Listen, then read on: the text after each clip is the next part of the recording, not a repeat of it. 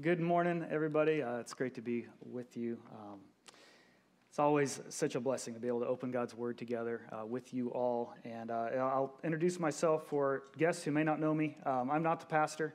Pastor Hobson and his family were able to get out of town for a little vacation. Uh, my name is Eli. I am a chaplain up the road at Langley, and my family and I have been a part of this church for a couple of years now. Uh, it's just such a blessing to be here with you um, every Sunday to open God's Word, to learn together, uh, to worship together. We're going to be in Matthew chapter 5, verses 21 through 26. Uh, the text was read earlier, and uh, so we'll just jump right in. Um, on May 2nd, 2011, I was at an Air Force Reserve Chaplains Conference in Denver, Colorado. And in the middle of a session, someone abruptly interrupted uh, the room to announce that a Special Forces team had just killed Osama bin Laden. Uh, the room responded with applause and cheering, except for two men. Two men sat silent in the room and did not react at all to the news. One of them was an Islamic imam, the other was a mentor of mine a wise Christian pastor named Chaplain Ken Carr. Later, I asked Chaplain Carr if he thought that the imam was sympathetic to Al Qaeda. He said no. He said, No, I believe he understands that the death of one of God's image bearers is not something to celebrate.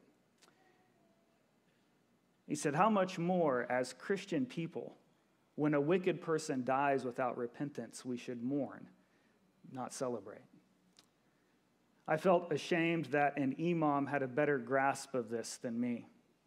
His simple silence was something like the example of the Good Samaritan, a man with no gospel knowledge more appropriately responded to a fellow image bearer's demise than a hundred Christian pastors who were sitting in that same room.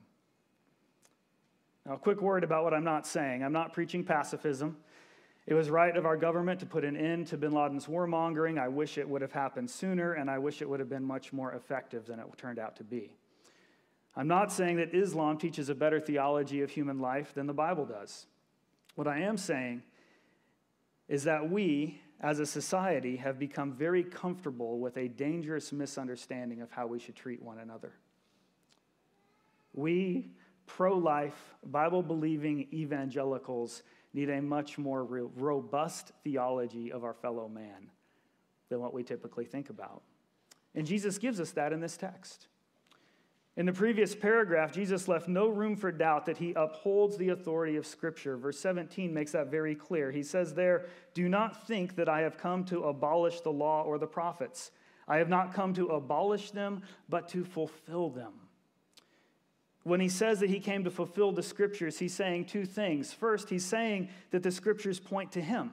Every prophet, every priest, every king in the Old Testament is an incomplete picture of his perfect ministry.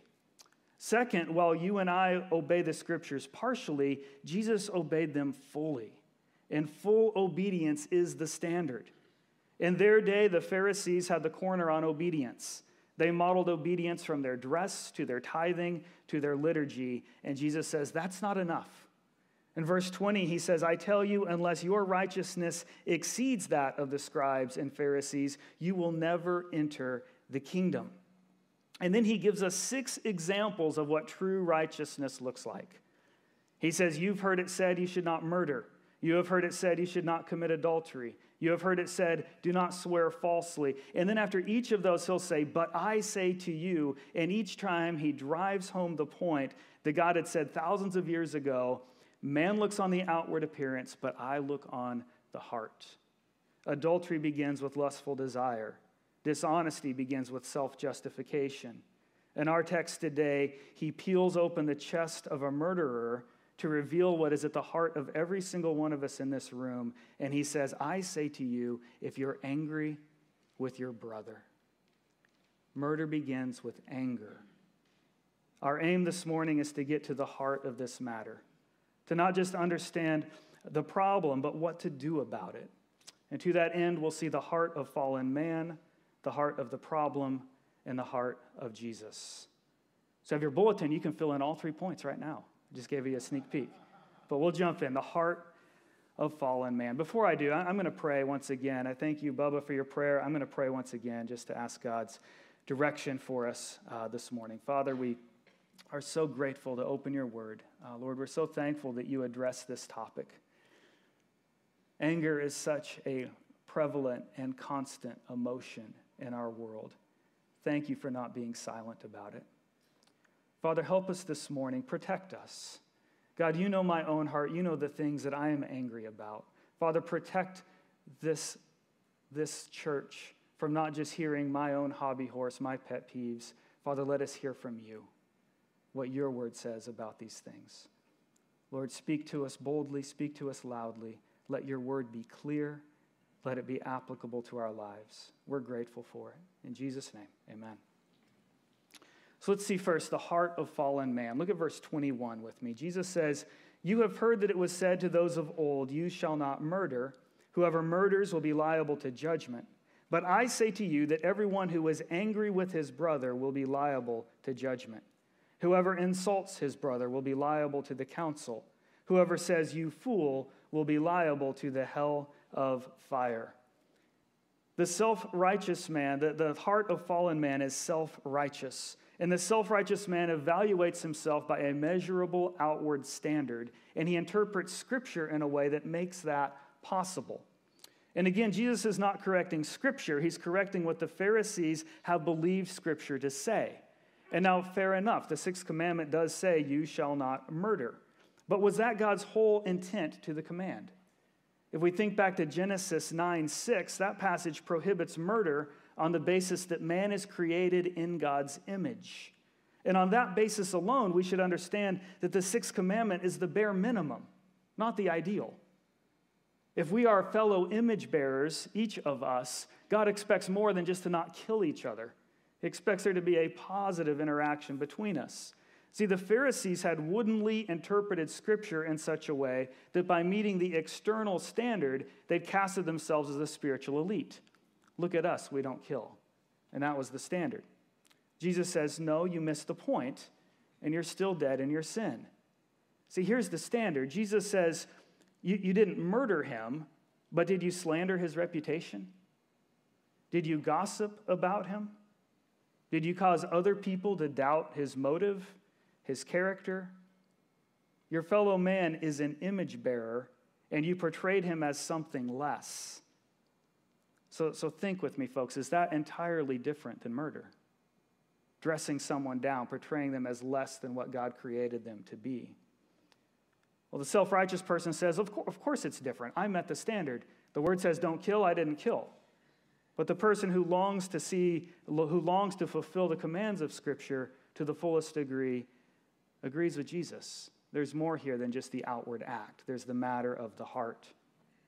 He gives us these three things, right? He gives us anger, insult, and in this insult, which in the original it says raka, and some of your translations may say that, the word raka. And what that means is empty headed. It'd be like calling somebody a blockhead or an idiot.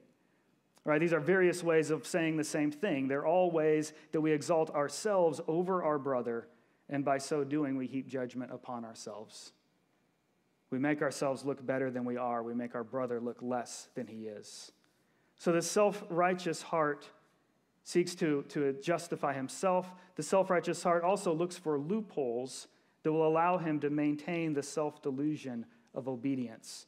Look at verse 22 with me again. But I say to you, everyone who is angry with his brother. There's two loopholes in here that people may read in. The first loophole is the phrase without cause. Now, a small handful of, of later Greek texts contain the words without cause. It will say, uh, I say to you, everyone who is angry with his brother without cause. If you, like I did, grew up with the King James, you're used to hearing it in that way. Uh, now, most New Testament scholars agree this was probably a later addition. Somewhere along the way, some scribe copying the text said, I don't think Jesus intended to be that severe here. And they added this little loophole for us if you're angry without cause. The problem is that the, look at verses like 29 and through 30. Jesus says, If your right eye causes you to sin, tear it out and throw it away. It is better that you lose one of your members and that your whole body be thrown into hell. If your right hand causes you to sin, cut it off and throw it away. It is better that you lose one of your members than that your whole body go into hell. See, Jesus is being intentionally drastic to show us the shocking contrast between the self indulgent, fallen human heart in the pure heart of full obedience. With rare exception, that we'll talk about a little bit later, your anger at your brother is never appropriate. He's being severe on purpose. Unless you're angry at your brother, there's no loophole, there's no caveat to say my anger is justified. It's not. Unless you're angry with your brother. I've heard people fall back on this verse in order to justify all kinds of hatefulness. And they'll say, Well, I have cause. I have reason to be angry. It's right for me to be angry. We use the phrase righteous indignation to try to make our anger seem appropriate and even godly. I've done it myself. It's a loophole I've used to maintain my self delusion of obedience, but it's not actually in the text. A second loophole can be found in Jesus' choice of the word brother. Right? I, I may be able to justify chanting, Let's go, Brandon, because I want to say Joe Biden is not my brother. If you don't understand the reference, the phrase has become a euphemism for an obscene insult against the president, and many Christians are participating in this. But who is my brother? Who would Jesus say is my brother? In Romans 9 3, Paul says that he wishes he could be cut off from Christ in order for his kinsmen, his brothers, to be saved. Paul would curse himself to an eternal hell for his wayward, sinful countrymen. And we giggle while lobbing profane insults at the leader of our country. Shame on us. Shame on us. Jesus used the parable of the Good Samaritan to teach us who our neighbor is. Our neighbor is the person with whom we are willing to exchange compassion. Perhaps our brother is the person for whom we're willing to be obedient to this text. And so maybe Joe Biden is our brother after all. If you're trying to discern whether or not you have this self righteousness in this area, I offer you this question Does your obedience hinge on pursuing God's heart or on escaping God's wrath? If all you want to do is escape God's wrath, then a surface level obedience is enough. The sixth commandment is enough. It says, Don't murder. I didn't murder. I'm good. I've done enough. But if you obey as a means to pursue God's heart, you will want to pursue an understanding of his law that best honors his fullest intent. And that's what Jesus did. That's the way Jesus lived. And that's what Jesus means when he says, I came to fulfill the law. And that's what he portrays for us here. So let us see, secondly, the heart of the problem. A few weeks ago, Jason asked me to lead the prayer of confession for the sin of hate. And I'll be honest with you guys, writing that prayer felt like Dorian Gray gazing upon his portrait. I have a lot more anger than I care to admit. And what I've come to learn is that when I feel this anger towards my brother, I am believing any combination of four lies. And I think at times you believe these things as well. So, lie number one we believe the object of our anger is less than an image bearer of God. Now, I had prepared a slide I was going to show here, but for some reason it wouldn't work, and maybe it was going to be more distracting than helpful. I had about 15 pictures of controversial people. I was going to have it up on screen and encourage everyone to look at those people and, and consider what emotions stirred up in their heart. And uh, it's likely that that would have just derailed the entire train of thought. Um, and God said, No, technology is not going to allow you to share that slide with Cliff. So, so here we are. But just imagine the, pe- the person, um, who do you feel angry towards? What, what riles your anger? What brings these emotions out of you? The person who cut you off in traffic, the person whose political agenda is contrary to your own, the person who shares some of your political values but whose behavior is destructive, the person who treats you with disrespect, the person who annoys you. See, we believe, we tell ourselves that this person is less than an image bearer of God. And we believe that for long enough to say very destructive things about this person. Look with me at the book of James, chapter 3. James chapter 3, verse 6 and keep your finger here. We'll be back in James here in just a couple minutes. But James chapter 3, verse 6. It says, The tongue is a fire, a world of unrighteousness. The tongue is set among our members, staining the whole body, setting on fire the entire course of life, and set on fire by hell. For every kind of beast and bird and reptile and sea creature can be tamed and has been tamed by mankind, but no human being can tame the tongue. It is a restless evil full of deadly poison. With it we bless our Lord and Father, and with it we curse people who are made in the likeness of God. From the same mouth come blessings and cursings. My brothers, these things ought not to be so.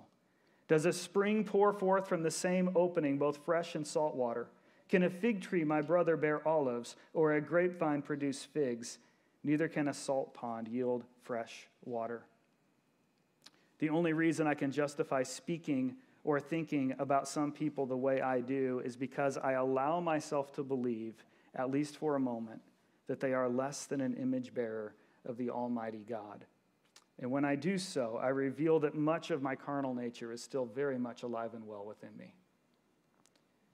The second lie that we believe is that we believe our own sin is less offensive than the sin of others. We believe our own sin is less offensive than the sin of others. In Romans chapter 7, verse 18, Paul reveals his own struggle, his own heart. He says, I know that nothing good dwells in me, that is, in my flesh, for I have the desire to do what is right, but not the ability to carry it out. For I do not do the good I want, but the evil I do not want is what I keep on doing. Now, if I do what I do not want, it is no longer I who do it, but sin that dwells in me. So I find it to be a law that when I want to do right, evil lies close at hand. For I delight in the law of God in my inner being, but I see in my members another law, waging war against the law of my mind and making me captive to the law of sin that dwells in my members. O wretched man that I am, who will deliver me from this body of death? Can you relate to that? To Paul's words there, if, you're honest with yourself, if you look at your heart, if you look at the things you do that you don't want to do, those outbursts, those thoughts, those distractions, and you tell yourself, I'm not going to do that again, and then you find yourself just a few days later doing that again, that's exactly what Paul is talking about here.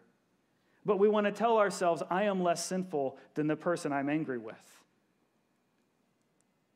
We want to tell ourselves that we're okay.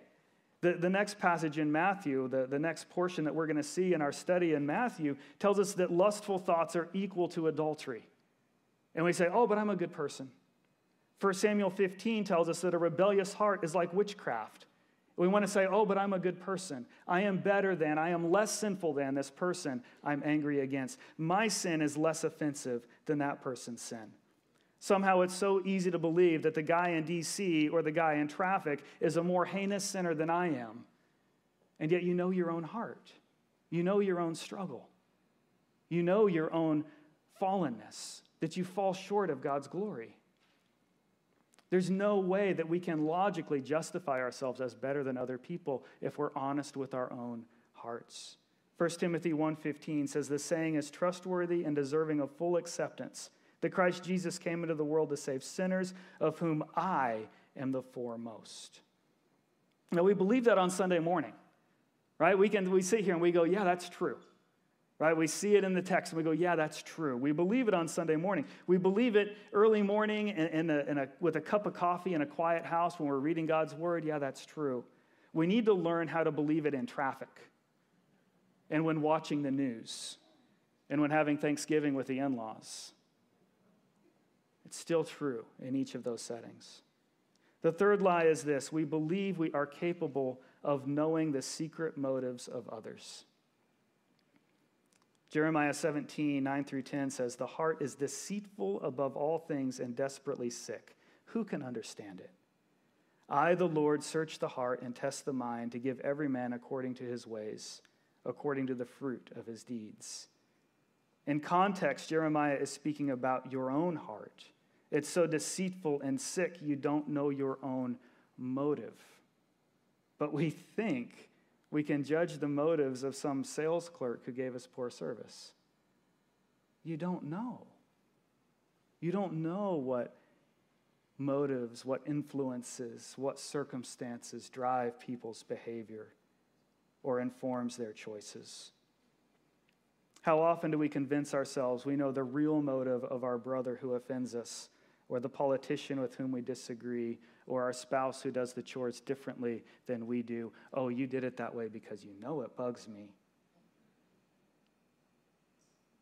As if we have the omniscience and the omnisapience of the Almighty God to see into their heart. Brothers and sisters, we of all people we of all people, we know the one true God, must speak of our fellow man with hum- because we know the one true God, we must speak of our fellow man with humility. We must not allow our anger to lead us to boast things we dare not claim to know. The fourth lie we believe is this we believe that our bad behavior is necessary to accomplish righteousness. We believe our bad behavior is necessary to accomplish righteousness. A few weeks ago, I took my boys to see a movie. We bought the tickets online. And the ticket lady said we had the wrong tickets and wouldn't let us in. I thought that was ridiculous. I felt myself becoming angry. We exchanged some words. My oldest son was researching the tickets on his phone and interrupted to let me know that she was right. We were at the wrong theater. It was humiliating because of my behavior. Later, he was telling the story to Rebecca, and I, I asked, Was I really that bad? And he kind of stammered and he said, You, you did your thing. And it's funny, and I want to laugh at it, but it, it's not funny, is it? It's really not. You see, my thing is this when I get angry, I just mow people over. Right? I find I find some chink in the armor and I just poke it and I poke it and I poke it until I win. And then I want to feel good about myself, but I don't. Because that's an image bearer, and I don't know their motive. And my sin is at least as bad as theirs. And I tell myself, I believe in that moment that what I'm trying to get is so important that it's okay to behave this way. Right? Well, what my, my goal, my objective, what I'm trying to accomplish is necessary. And so it's okay to behave in this way to get what is so important. And sometimes it's big things right? Sometimes you're trying to accomplish something that truly matters, but it's usually over something like movie tickets or, my placement in the line at the turning line in order to catch the next light. Or because I think that somehow my indignation is going to change the course of Washington. If I hurl just one more insult on Facebook I allow myself to believe that my perception of justice is so important that my Christian conduct is secondary to the outcome. So, my thing is my sinful flesh betraying Jesus like Peter. Because in those moments, I don't know him. I only know what I want, and it's not Jesus. Have you been there? Is this your struggle too? I think it is. So, someone right now is thinking, hey, that, hey, that's true. I get that. But what about Jesus chasing the money changers out of the temple? Isn't there a place to be angry and aggressive? Right? Is the, the type A dominant personality, is that a bad thing? It's not about personality. It's not about type A or type B. It's not about being aggressive or accomplishing a goal. Not at all. It's about how we treat people. Right? It's about how we view our fellow image bearer. It's about how we portray them and how we think about them. So, what about Jesus? That's a fair question, right? Jesus braided a whip and walked into the temple and flipped over tables and struck people. So, what about that? I saw a meme, it was fantastic, and I would have put it on screen, but apparently I don't know how to do that. So it said this whenever someone asks, What would Jesus do? remind them that flipping over tables and hitting people with a rip, whip is within the realm of possibilities. Love it. That's hilarious. The problem is, is this the previous three false beliefs we just talked about are not true about Jesus. Right? As, his, as, as fellow image bearers, we are on equal footing with each other. We're not on equal footing with Jesus. We are image bearers of him. So when he looks and sees a, a distorted image, he has the authority to correct that. You and I don't. Jesus has no sin. My sin is an offense to him before and above is an offense to anyone else. My sin cost him his life.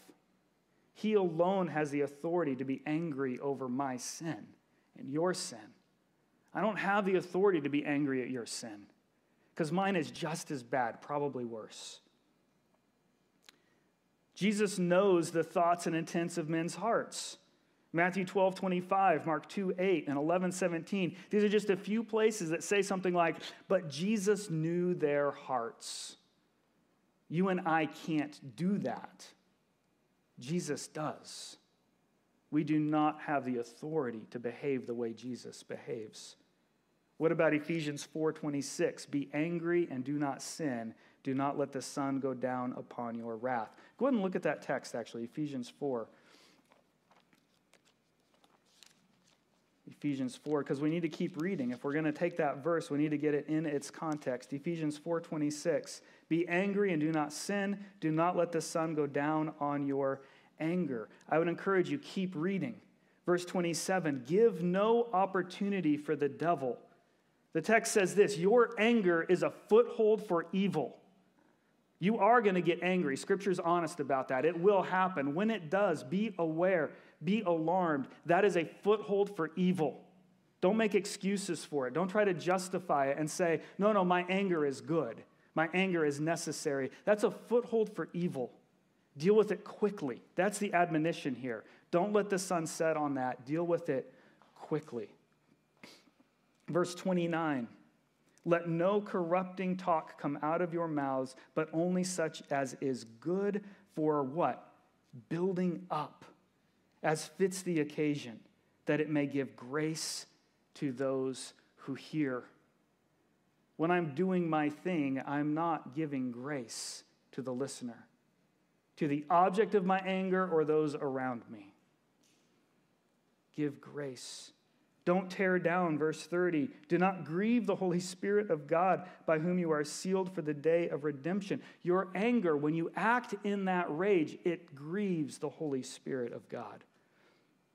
The Holy Spirit cares how you speak about other people. Verse 31 Let all bitterness and wrath and anger and clamor and slander be put away from you, along with all malice. Be kind to one another, tenderhearted, forgiving one another, as God in Christ forgave you. Verse 26 acknowledges the reality of the emotion of anger. It will happen, and when it does, we are admonished. Deal with it quickly in order to avoid an opportunity for sin. And in the process, be very careful to not harm one another. Be kind, be tenderhearted. Let's go back to James. James chapter 1, we're going to look at just a couple verses there. Verse 19. Know this, my beloved brothers. Let every person be quick to hear, slow to speak, slow to anger. For the anger of man does not produce the righteousness of God. It doesn't say sometimes, it doesn't say might, it doesn't say may. It says the anger of man does not produce the righteousness of God.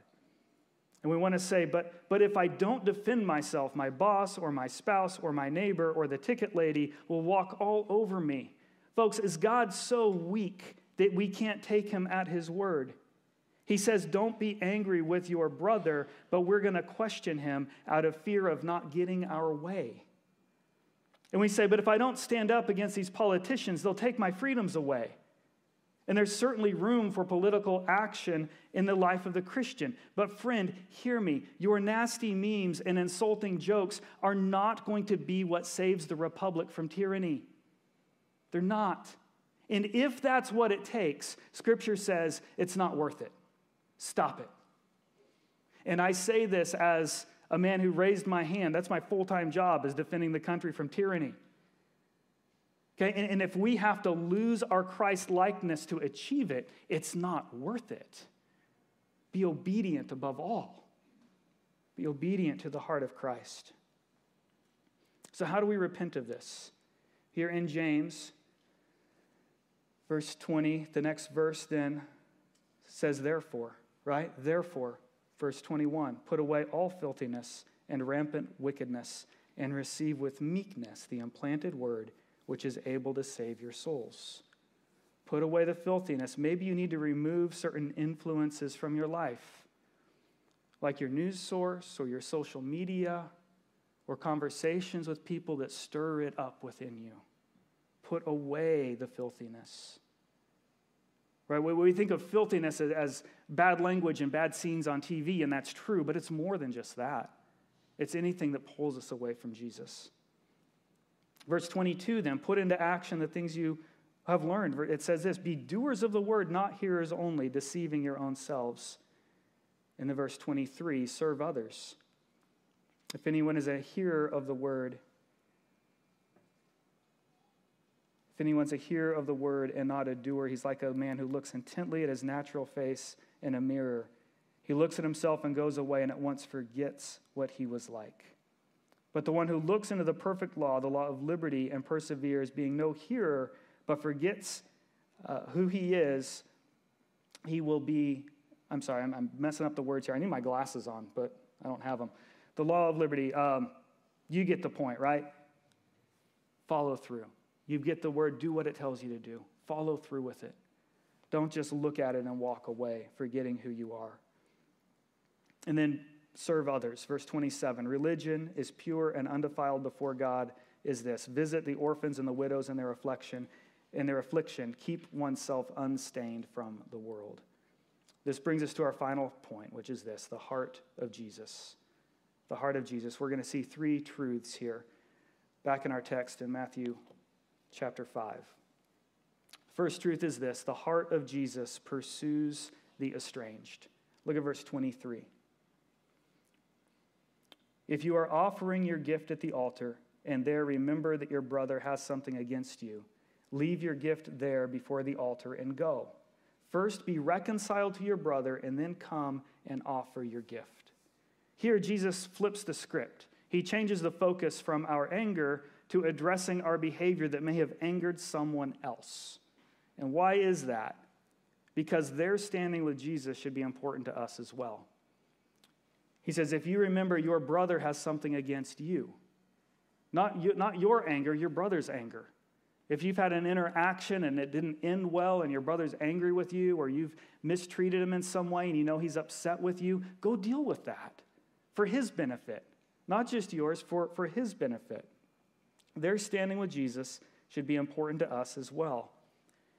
Notice the text does not address the rightness or wrongness of your actions that led to the offense. You may be right, and yet your brother is angry with you. It doesn't matter who's right and who's wrong. What matters is that there's this opportunity for evil. There's this anger. There's this rift in the relationship. Go restore it. Go deal with that. And there's plenty of what ifs here, right? Some of them are legitimate questions. What if my brother won't talk to me? What if I was the bad driver and I have no idea who my brother is, only what he drives and that he's sped away angrily? When I cut them off at the light? Right? What, what, what can you do about that? What if I've been vulnerable with this person before and it's a harmful relationship and I'm afraid to go back to them and be, be vulnerable? These are legitimate questions that we may ask about these relationships. Romans 12 is helpful here. Go ahead and turn over there. Romans chapter 12.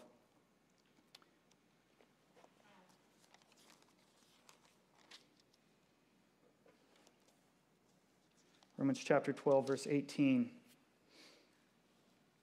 If possible, so far as it depends on you. That's the key phrase. So far as it depends on you, live peaceably with all. Beloved, never avenge yourselves, but leave it to the wrath of God. For it is written, Vengeance is mine, I will repay, says the Lord. To the contrary, if your enemy is hungry, feed him. If he's thirsty, give him something to drink. For by so doing, you will heap burning coals on his head. Do not be overcome by evil, but overcome evil with good. So, sure, there are some scenarios we find ourselves in. You may not be able to fix it, but the, the burden is this as much as it depends on you, be at peace. Be at peace with all people. Don't let yourself be the cause of the offense. So, the heart of Jesus pursues the estranged. Secondly, the heart of Jesus desires obedience before performance.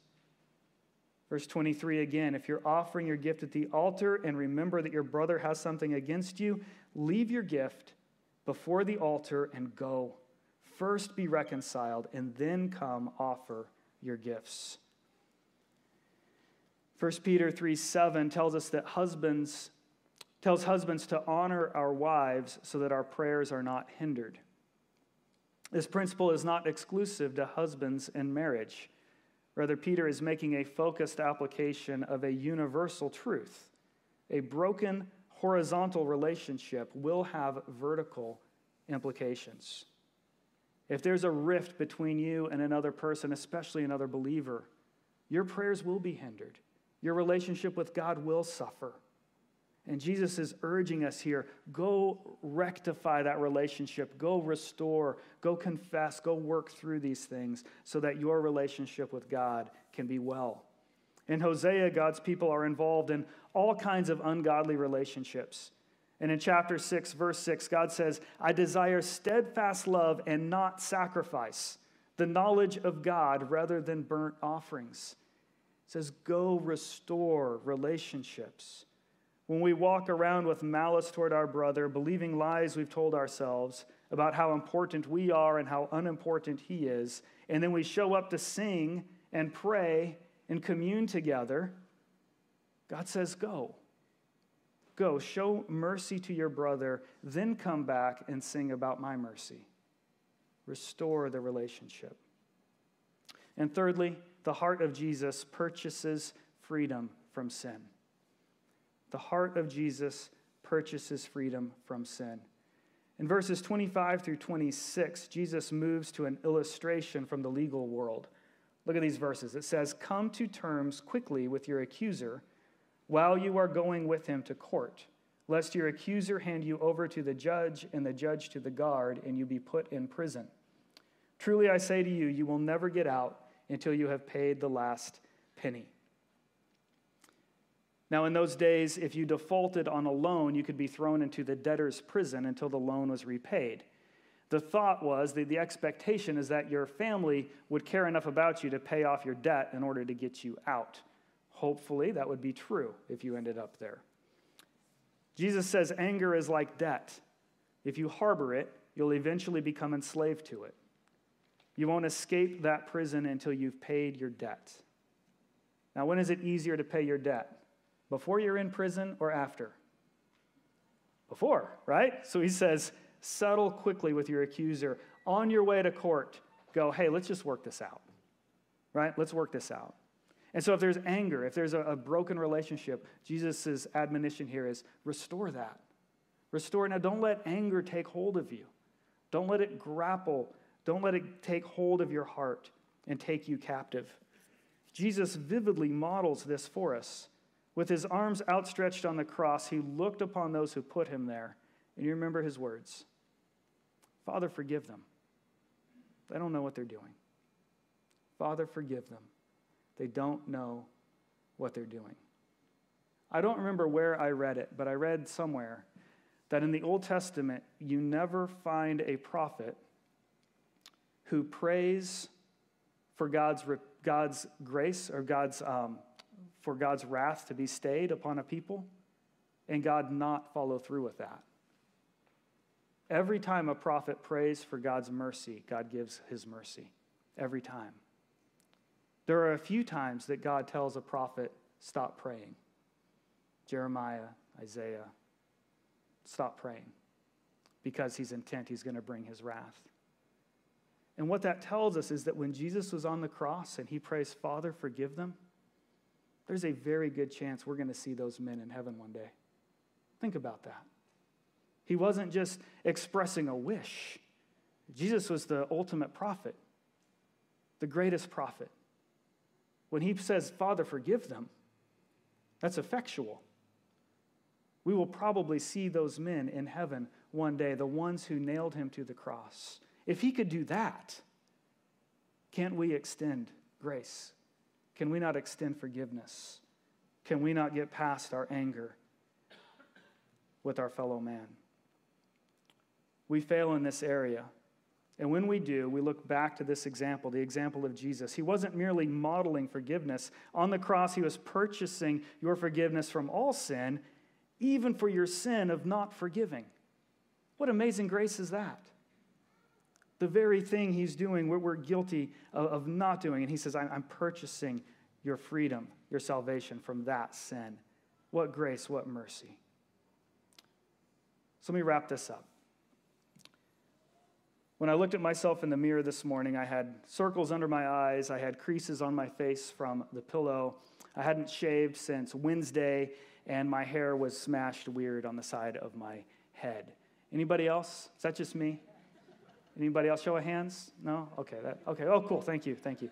Um, it, it took some work to look as good as I do now. Let me just say that.